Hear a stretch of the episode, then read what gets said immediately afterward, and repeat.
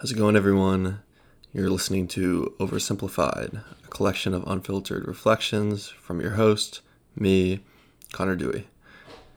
So today I want to talk about my last blog post titled Creating an Idea Development System. So we'll jump right into it. I don't think I need to convince you that ideas are important. Um, But if you kind of take that assumption and run with it, something that I like generally believe is that if something's important, you should have a system around it. Um, this is like common self-improvement book, like wisdom. You see it in books like Atomic Habit, all the Tim Ferriss stuff. Um, it's like repeated over and over again that kind of you aren't like what you say, you are what you do, and the way that you do what you do is through building habits and systems. Um, so that's something that I, for the most part, pretty much buy into completely. um, so you need a system. So what's my system for developing ideas? What's my system for learning? Um, well, first, before we jump into the details, there's kind of another assumption that you need to be on board with, which is that I the way I learn is that I write. So this is actually how I got started in writing. I'll just go back to um, the not so distant beginning. Um, what I did when I started was that I was studying data science. I was trying to become a data scientist. So I started with this idea that I would learn something and then I would blog about it and explain it to make sure that I learned it really well. Um, basically based on the Richard Feynman um, concept of like, you don't know something unless you can teach it. So that's something I really fundamentally believe. And then also I find that I like think things through better while I'm writing. So it's just a natural part of my process. A quote I like is that writing is keeping a relationship with your mind. And I think that's really true. Um, when I go weeks, days without writing, I feel like I'm not internalizing things and synth- synthesizing information as well. Um, and I see that in a lot of areas. So writing is kind of a fundamental behavior for me. And this idea development system, if you want to call it, is in large part based around how to curate ideas, how to Since how to synthesize them into um, basically a smaller form and then refine them and share them with others so that you can discuss it and reflect on it and get some really valuable insights out of it. So that's kind of how this is developed. Um, it's something I've had in some way, shape, or form, maybe not this structured, for a couple years now. Um, we'll get into the details later, but I used to have a just massive notebook on Evernote. Um, since then, I've ported everything to Notion, and I've built out some practices. I used to try to generate ten ideas a day. Now I aim for like three. Um, really just kind of refining all the nuance around it and finding something that really works for me. Um, and it's going to be different for everyone. But um, let's go over, I guess, what uh, what my process is, and if you want to pick apart pieces of it that you like. Um, I always find stuff like this from other people helpful. So let me know what you think. The first step um, isn't something super, uh, super shocking. It's to draw inspiration from others. Um, so another book that I like a lot is, um, it's not Show Your Work. It's the other Austin Cleone um book, his first one, um, Steal Like an Artist. But there's a lot of places that say this, that basically like nothing is original. Everything is taken from somewhere else and you twist it around and make it your own. And then you create something, and that's how anything is created. So like once you come to terms with that, everything gets a little bit easier. At least it did for me. So I find that when I consume a lot of content, I put out more content. Without input, I don't get a whole lot of output. Um, when I'm not reading, when I'm not listening to podcasts, when I'm not um, even watching movies or documentaries, like I find that all of those things correlate directly with how much output or how thoughtful my output is um, in terms of ideas and then in terms of writing later on. So there's a couple of different ways that I kind of curate and bring in content. Um, primarily for me is blog posts. So I subscribe religiously to a lot of newsletters. Um, I'm a big proponent of it. I think that instead of weeding through content yourself, you should lean on a curator um, to do that for you. It's kind of like, like you outsource the curation to like this elite team of people that you trust to bring you links. And so really, it's a really cool thing. Um, and I've been running a newsletter for almost five years now. Um, and in, it's like slowly gotten more and more popular to the point where as I'm recording this right now, it feels like it's almost at a boiling point, especially in terms of paid newsletters. Like curation and good content is just becoming more and more valuable as people kind of get away from the social media feeds and reliance on this algorithm and having to weed through these things themselves. Um, like time is at a premium. So if you can nail curation, then that makes a lot of things easier. Um, so newsletters for blog posts. Um, I use Readwise to kind of curate some book knowledge. So um, I'll read things in my Kindle and then I'll highlight and I'll have Readwise. Basically what it does is it's a super simple app, but it's one of the things I look forward to every day is it scrapes all of my quotes, randomizes them, and then sends me a subset of them to review. So I'll see quotes from books that I read three years ago, and I'll forgot that I even highlighted that. But that might spark an idea or might inspire me in some way. Um, other things, social media like Twitter, um, it's kind of a, a shit show, but there's a lot of great stuff on there if you can find it. And then podcasts, um, like I use Overcast, and then I just have a feed that I go to semi-routinely, though less so now that we're all stuck inside. Um, so yeah, that's step one, I guess, is draw inspiration from others, figure out what curation strategy works for you, and really get that right. Once you have curation and you have some sort of input, the next step is to really generate and organize your ideas. So the the tool doesn't matter as much as the practice, but Um, for me, what this looks like is it used to be in Evernote, now it's in Notion. It's just a giant folder with different files or different notes that have certain tags. So each note can be something super small, it can be something more significant. Um, I try to lower the barrier to entry for these um, because I set thresholds that I have to hit every day. So I guess first I'll explain my tagging system. I tag things as projects. So if there's something that I want to work on, if I have a startup idea, if I have something that I would like to hack together one weekend, that'll get a project tag. If there's anything that I would like to write about in any way, shape, or form, I'll tag it as journal. And then there's quotes, which are exactly what they sound like. And then there's ideas, which is more of a kind of catch-all tag. So everything goes into Notion and I get all these tags. Um, And I set goals for myself. So I aim for three projects and three journal notes um, every day. And I'm fairly religious about hitting those. Like I said, I've iterated on this over time. It used to be, I think, ten when I first started, which is a lot. And then I went down to like five and then three.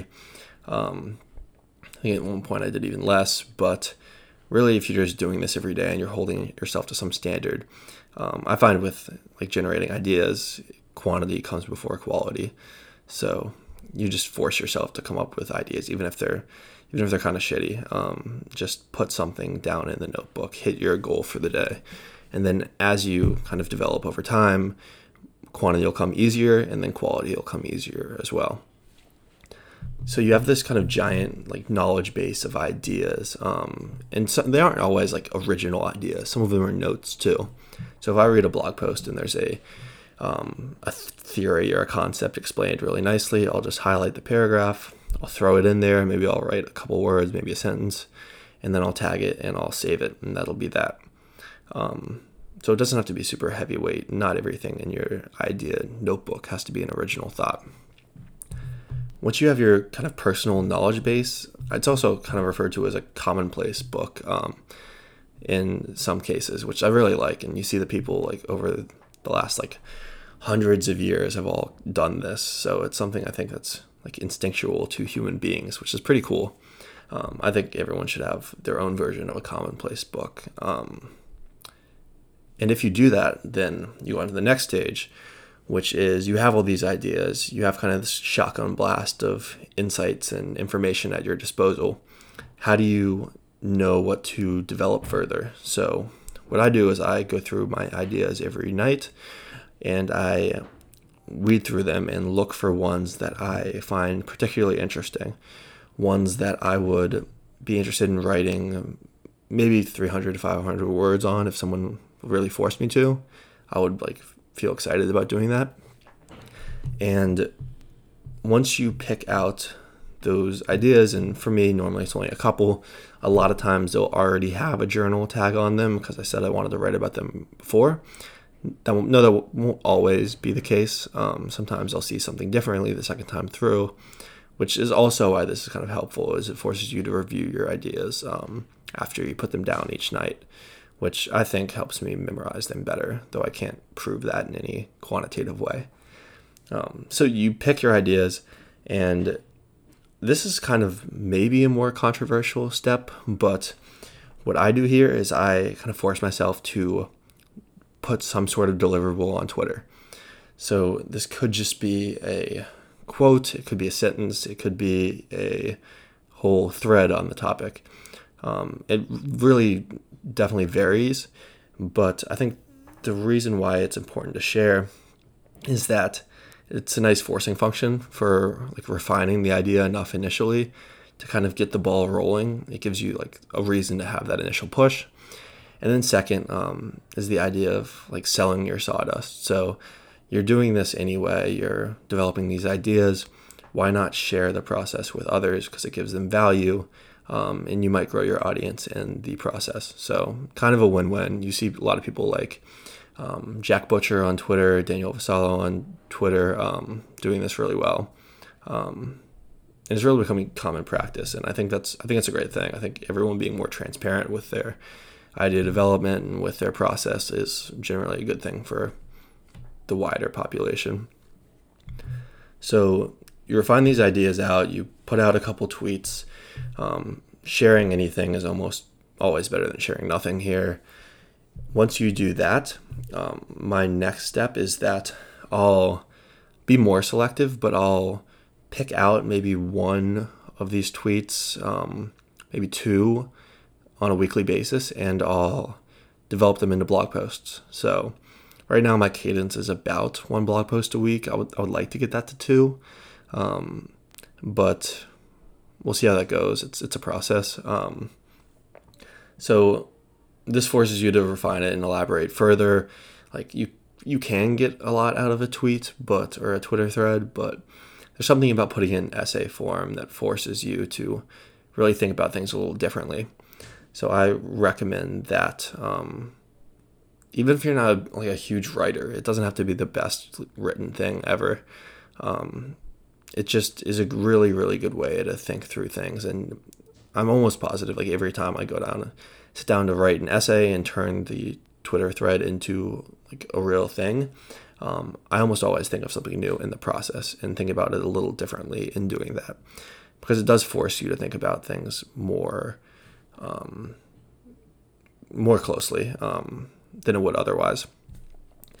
And then kind of the like kicker there is if you do have some sort of design aptitude, which I don't really make the cut here, but I do it anyway, is you can check out like Figma or Sketch or any of the other like kind of free tools out there where you can put together visualizations for your blog post and explain the idea visually, which is yet another way to make your brain think about it and yet another way to solidify it. So by going through this process, you will almost definitely remember this idea and have it kind of seared in your brain better than you would have if you just left it in your notebook and it just sat there stale overnight. Um, so I pick the things that I write about very intentionally um, because I know that I'm going to remember them over time. I still remember things I wrote about like over two years ago, which aren't like hugely important concepts to me, but because I wrote about it, because I took the time to think through it, um, it's stuck with me for some reason. So once you have a blog post, like this one's pretty self-explanatory, but you want to share it. So like we all want to be gratified by having other people appreciate our ideas. There's nothing crazy about that. Um, I'll touch on in a second why I think this is important. I think in general, like putting things out in public is a good thing. We talked about the importance of sharing earlier. Um, there's a couple ways that I do this. I'll I'll publish it on my blog. I'll publish it on connor dewey dot com, and then I will normally try to package it up in a nice way and throw it on Twitter as well. Sometimes that's a thread. Sometimes that's an individual tweet. And then I'll repost it on LinkedIn. I'll send it in my weekly newsletter. Sometimes I'll try to repost it on forums, though I haven't done as much of this. But you could easily imagine just repurposing your blog post as a like Reddit-style forum post, um, and give other give value to other people in that way. Um, so that's something I want to experiment more with. But the idea here is that you're just shipping something, you're thinking about it, you're shipping it out to a lot of people, and then you are distributing that in any way you can. And you might not have a huge audience. That isn't the point of this. Um, ideally, you want to get more eyes on it, but this process is set up that you get value regardless of how many people view your end product, which I think is really cool. I like doing things where even if you fail at face value, you still succeed in the most important attribute, which in this case is learning. So the reason why distribution is nice is because it creates a dialogue around your work. So you can follow up and you can reflect and you can discuss it with others. And I don't do a, as good of a job at this as I would like. I'll put posts out there. Sometimes I'll get comments. Sometimes I'll reply. Sometimes I won't. But what I'm really trying to get better about is replying to every single response. So if you like, if you reply or you at me on Twitter about a blog post, I will respond because that's my new rule is I'll respond to everyone. Um, but that's also part of the reason behind this podcast is that right now I'm exploring a blog post that I wrote um, last week. I haven't thought about it in a couple days. It's pretty fresh in my mind, but I'm being forced to reflect on it and kind of dig a little deeper into it in a different format here over audio, which I think is pretty cool. Um, and we'll see if it's the right way to go. But I think having some sort of way to follow up and reflect on your essays, on your thinking, on your deeper, like your deeper kind of internalization around these ideas is is really valuable, and you should find a way to do that if you can. So just to wrap up, um, I guess just to go over like a quick summary, basically just consume really high quality content, take notes and collect them, organize and filter your ideas, flesh them out and put out some sort of small public deliverable, maybe a tweet, expand that tweet into a blog post that forces you to really, really refine your thinking, distribute that to others, and then if you can get a discussion going and engage with the content in some way afterwards, even if it's by yourself and just giving it some thought. Um, and if this seems like it takes a lot of time, um, it kind of does. So this does take like several hours every week for me to do. Um, I haven't exactly quantified how much time, but I'd imagine it's like a pretty good amount of time. But for me, I guess if you really value like learning, then for me, I think this time's worth it. This I, I view this process as kind of a foundational behavior that supports everything else. So I have my day job working on growth at Hugo. I have little side projects that I want to build and engineer. I have other things that I'm thinking about. But regardless of what projects I take on, I would like this to be kind of a bottom layer across it all that supports it and acts as this kind of virtuous virtuous like feedback loop that helps me learn things and think about things more effectively, um, and get more out of the other things I do. So that's my idea development system. This actually turned out to be a lot longer than I anticipated. So I don't think all of these podcasts are going to be quite this long, but I hope you enjoyed it. I hope you got something out of it. And I'll see you next time.